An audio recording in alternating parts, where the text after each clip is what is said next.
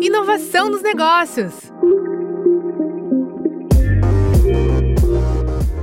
Requisito para crescer ou sobreviver em meio à concorrência, a inovação muitas vezes é um tabu.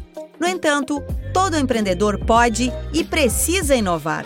Para isso, é preciso entender bem do que se trata e como funciona esse processo. Para desmistificar o assunto e mostrar que atitudes simples podem representar o primeiro passo no rumo de algo novo, o Sebrae São Paulo preparou a série Inovação nos Negócios. Ao longo de cinco episódios, você vai perceber que estas ações estão ligadas a todos os processos da empresa. E também vai receber dicas para começar as mudanças.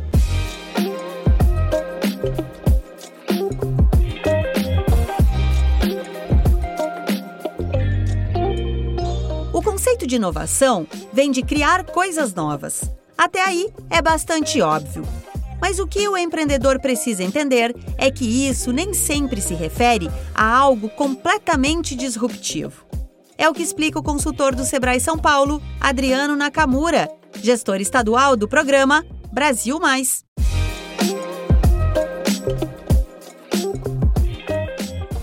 Eu acredito muito na inovação nas pequenas coisas, né? É, poxa, tenho um processo que ele é feito assim há 10 anos mas eu vou e eu entendo, eu aprendo algo novo que eu implemento nesse processo e ele muda.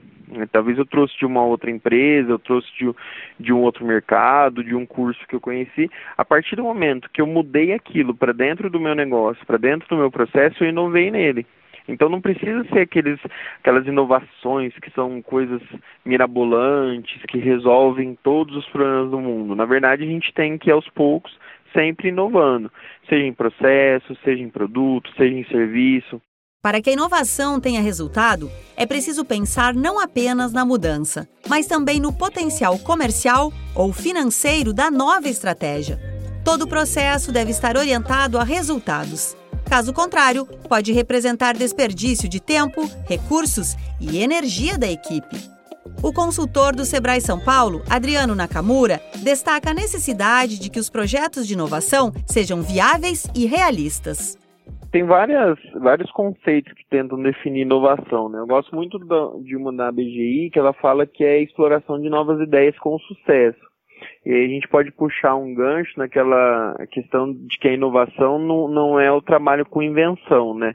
Que a invenção, ela, é, você consegue inventar um produto ou um serviço que ele tenha um cunho de resolver um problema, só que ele não consegue ser comercial. Ou seja, você não consegue é, é, que aquele produto, que aquele serviço ele, ele realmente chegue até o usuário para resolver os problemas efetivamente.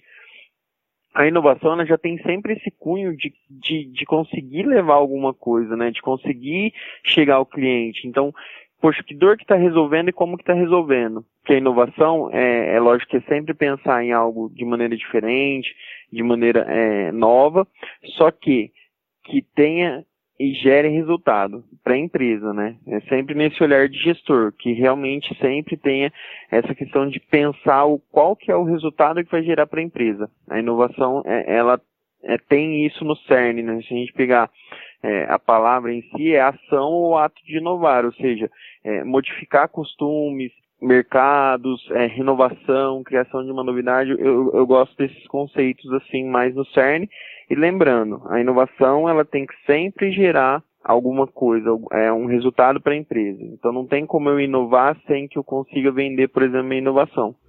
A inovação pode ser composta por pequenas mudanças de processos ou mesmo de atitudes. Para que essa virada de chave dê resultado, é fundamental ter um bom planejamento. É sobre isso que a gente fala no próximo episódio desta série. Acompanhe as redes sociais do Sebrae São Paulo para não perder nada ou acesse sebrae.com.br. A série Inovação nos Negócios conta com produção e entrevistas de Pedro Pereira, edição de Kevin Borer e locução de Alexandra Zanella, da Padrinho Conteúdo. Até breve! Inovação nos Negócios